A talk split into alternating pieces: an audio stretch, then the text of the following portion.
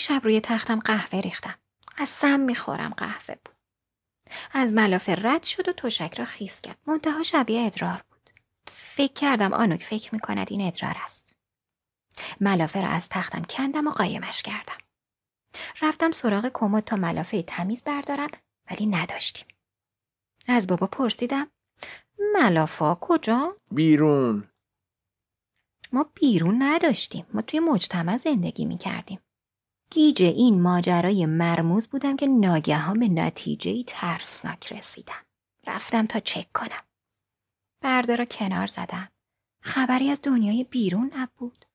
فقط ملافه دیدم. از بیرون پشت پنجره ملافه آویزان کرده بود.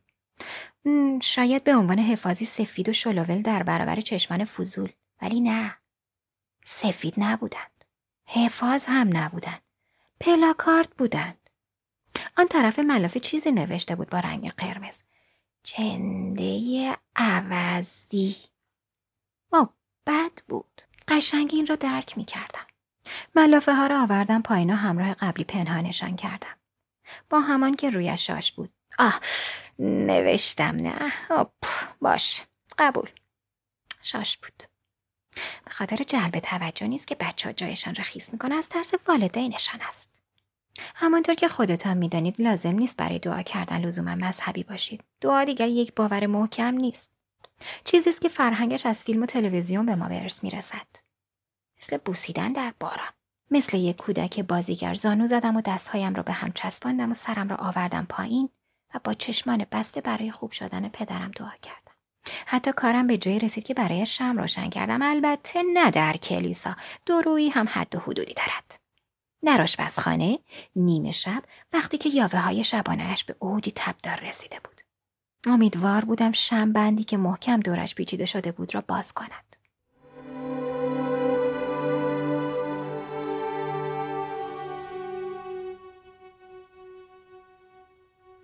آنوک هم در آشپزخانه پیش من بود و همانطور که از بالا تا پایین آنجا را میشست، زیر لب غر میزد که فقط پول برایش کافی نیست.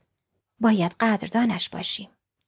و به عنوان شاهد فضله موش و لانه سوسک نشانم میداد و ادعا میکرد با تمیز کردن آشپزخانه دارد جانمان را نجات میدهد. بابا روی کاناپه دراز کشیده بود و دستانش را گذاشته بود روی صورتش. آنوک دست از تمیزکاری کشید و کنار در ایستاد. بابا که فهمیده بود آنوک به او زل زده، دستانش رو محکم‌تر روی چشمانش فشار داد. چه مرگت مارتین؟ هیچی. میخوای خودم بهت بگم؟ خدای من نه. داری توی ترحم به خودت قوطه میخوری. فکر کنم مشکلت همینه. احساس دروندگی میکنی. قبول. هیچ کدوم از آرزوات برآورده نشدن. تو فکر میکنی آدم خاصی هستی که باید خاص باهات رفتار بشه. ولی کم کم داری میفهمی هیچ کس تو این دنیای پهناور باهات عمیقیده نیست. و از همه بدتر، برادرت داره ستایش میشه در حالی که فکر میکنی خودت مستحق این ستایش هستی. و این باعث شده پرت بشی ته چای ویل افسردگی و افکار سیاهت فرصت رشد پیدا کنن. پارانویا، عقده ستمبینی، شایدم ناتوانی جنسی، نمیدونم. ولی بذار بهت بگم، باید قبل از اینکه پشیمونی بار بیاری یه فکری به حال خودت بکنی. تماشای این صحنه همانقدر زجرآور بود که ببینی یک نفر ترقی را آتش میزند و بعد فکر میکند خراب است و از نزدیک نگاهش میکند. ولی پدر من یک ترقی خراب نبود. اینقدر با روح من بددهنی نکن، زنی که یه فضول. به حرفم گوش کن مارتین. هر کی جای من بود تا حالا دومشو گذاشته بود رو کولشو رفته بود. ولی یه نفر باید باشه که با تو حرف بزنه و سر عقل بیاردت. ضمناً تو داری این بچه رو میترسونی. جسپر هیچ مشکلی نداره. مشکل داره. شب و جاشو خیس میکنه. بابا سرش رو آورد بالا. تنها چیزی که میدیدم خط موی در حال عقب نشینیش بود. بیا اینجا جسپر. رفتم طرف خط مو. بابا ازم پرسی؟ تا حالا افسرده بودی؟ نمیدونم. تو همیشه خیلی آرومی. این ظاهر قضیه است. نه؟ شاید. به هم بگو چی اذیتت میکنه جسپر. داد زدم. تو! و دویدم طرف اتاق. چیزی که هنوز نفهمیده بودم این بود که وضعیت نامتعادل پدرم این توانایی بالقوه را داشت که مرا هم به همان راه پرمخاطره بکشاند.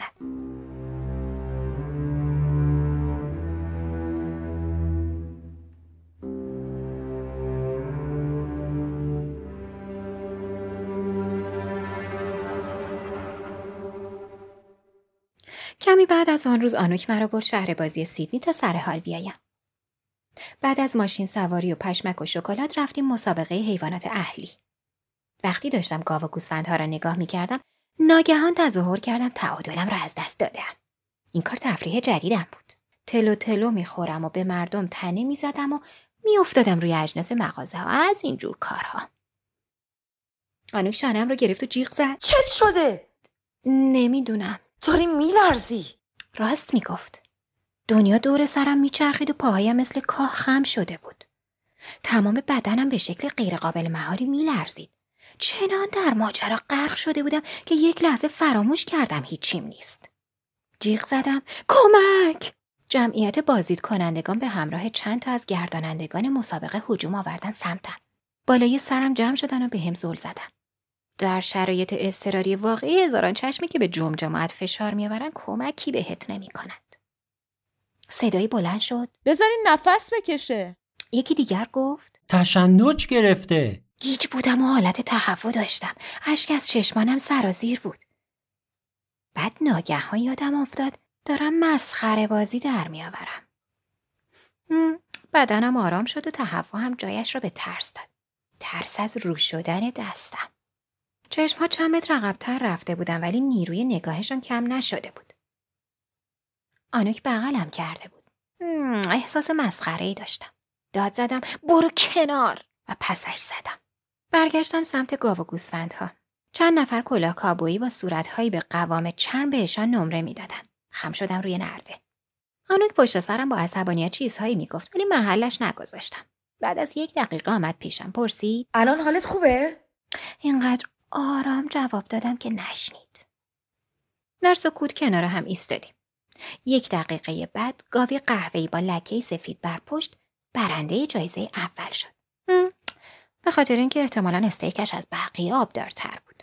همه دست زدیم. انگار نمی‌فهمیم کاری پوشتر از دست زدن برای یک گاو وجود ندارد. آنوک گفت تو بابات با هم مو نمی‌زنی. فقط میای. هر وقت خواستی بگو بریم. من حاضرم. احساس گندی به هم دست داد. داشتم چه کار میکردم؟ اگر کله پدرم صدفی خالی بود که میتوانستی در آن صدای زجر دریا را بشنوی چه؟ ربطش با سلامت روان من چه بود؟ وضع شبیه پرنده هایی شده بود که خود را به پنجره میکوبند. یعنی وضع من هم باید مثل او میشد؟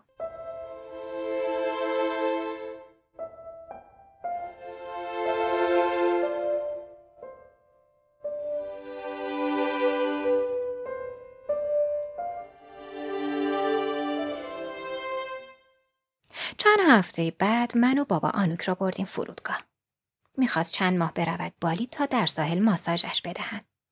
قبل از اینکه وارد سالن انتظار پرواز شود کشیدم کنار و گفت اینکه دارم تو این موقعیت تنها میذارمت و میرم یکم احساس گناه میکنم. بابات داره پرت میشه پایین. فکر کنم دوست داشت ازم بشنود نه همه چی رو به راهه بود بابا رو خوش بگذرون. اما گفتم خواهش میکنم نرو. بعد رفت و یک هفته بعد پدرم پرت شد پایین.